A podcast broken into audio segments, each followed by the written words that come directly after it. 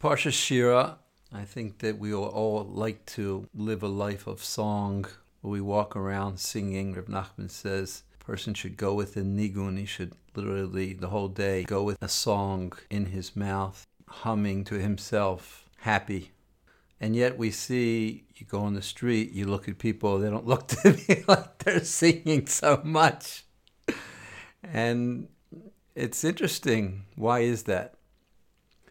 The fascinating medrash in the beginning of Parshas Beshalach, the medrash brings a verse from Psalms. We actually say this quite often. We say it every Friday, and not just Friday, also Friday night. Nachon kis acho me'os. The simple meaning is your throne was made established from then. Says Rev Barchia, B'Shem Rav Avohu, even though we always knew that you were king, but your throne was not established until your children sang the song. And that's the deep meaning of Oz when the children sang Oz Yashir. Now we have to understand what's this connection between Hashem's throne, song, Hashem's rulership, we have to understand the deep connotation of song. And how can we make our life a lifelong song and at the same time activate the whole world to sing with us? That's our goal. We want to make the world work. I just started learning with a couple new people, and I always like to share with people the first page of Derech Hashem. So, what's so special about that page is that the Ramchal tells us there's a great advantage to knowing the system, how things are related to one another, how they correlate, where they fit. He has a great advantage over the same person that has the same knowledge but doesn't know the system. We love order, we despise chaos. This page of Derech Hashem parallels the next thing that I learn with people, which is the story of the exchange children, because the motif of that story is chaos versus order. Right from the beginning of the story, on day one, the star of the story, the prince is switched by the midwife and he's put into a state of slavery. So, in the story of exchanged children, we have the beginning of the story is chaos. The poor prince cast into chaos. Wouldn't it have been better if he would have stayed in the castle? And he has to go all around all of those crooked paths until finally he starts to recognize that the fear of the chaos in the forest, the roars of the animal, is really a song. Not only is it a song, but the forestman gives him a vessel, which is like the ark, that if you put it on an animal, that animal sings the song. And eventually he trades that vessel for the ability to see something within something, to cut through all of the external illusions. And he's able to rectify the throne, and then the throne makes the same song as the animals. This is the secret, says Reb Nachman and Reb Nosson, of that when the chayus, the holy animals, these angels, carry the throne, they sing this cosmic song. This parallels creation.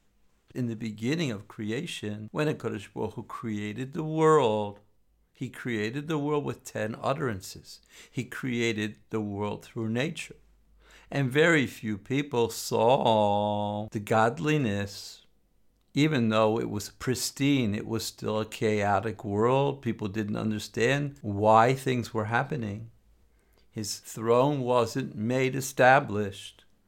But after he brought the ten plagues which correspond to the ten utterances, he peeled away the klipa, the externals that covered over the godliness, revealing himself, revealing that at inner workings of everything there's godliness and he paved the way for the Ten Commandments. And all of this parallels our quest as a human being. Because from day one, Hashem said, Adam, I created you yashar, yashar, straight. I created you a person who thinks straight. I created you to cling to the tree of life. but you chose a crooked path. This is the secret of our lives. We must do something called Birur Hanitzotzos. We are all part of this cosmic man, Adam. We have to get clarity on the map. In order to make order in our lives, we have to be clear about chaos. so there has to be a state of bilbulim, of exile, of being mixed up before there's rectification.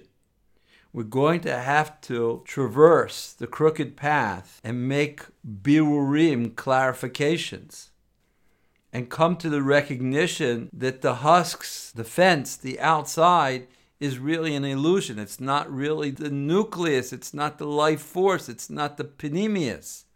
It's not what's giving our lives energy.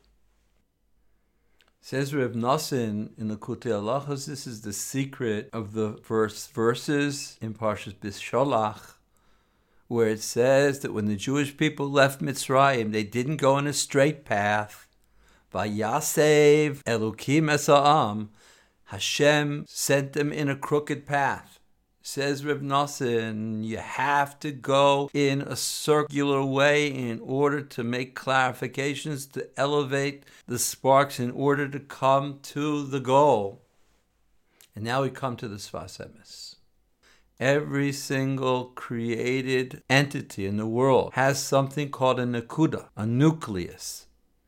And that nucleus becomes revealed through the honor of Hashem. That's why it says everything that Hashem created was for his honor. This is the deep connotation of Perek Shira that every single creature has his own special song. And when the Jewish people, for the first time in history, collectively sung this song, this known song, the Jewish people activated the song of the cosmos. They activated the spark, the true spark of life that's at the center of everything that renews creation. And this is all dependent upon us, human beings, who are standing in the m- middle of the creation. When we act in a way of clinging to Hashem, and I would add with joy, which is the secret of saying Shiras Hayam with joy. Then, through that knowledge and that joy that everything is the life of Hashem, this clarifies, this reveals that the physical act that we're doing, we peel away the externals of the physical act and we reveal the inner workings. We reveal that Nakuda. And that's the secret of the word Shira, that everything is drawn to one straight line to its source. When we align ourselves internally and we engage in a physical act, then we arouse the cosmic song to vibrate through us. And therefore, the Sfas Emes says, the rabbis of blessed memory established that we should say every single day this song. We have the ability to wake up the whole entire creation with this song. That's why the, in the exchange children, the prince had to go through this difficult clarification process.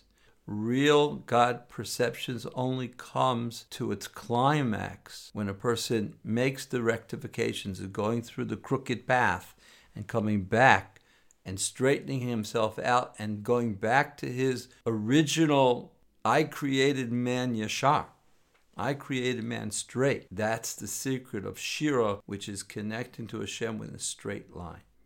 That straightness is our goal. That straightness is our connection. We are created to be connectors. We are the center point of creation, and through our alignment, the whole cosmos are aligned. Hashem is always one. The physical world is physical. We are the movable part. When we align ourselves and engage in physicality, on that day, Hashem will be one and His name will be one. Right now, we're not clear. So that's what the Medrash is saying. You know, Hashem, you were, it wasn't clear who you were when the world was created. When the Jewish people sang Oz Yashir, then it became clear to us. We are here to do that. We want to activate our ability to not only sing our own song, we want to arouse the whole entire world to see. Have a wonderful Shabbat Shir.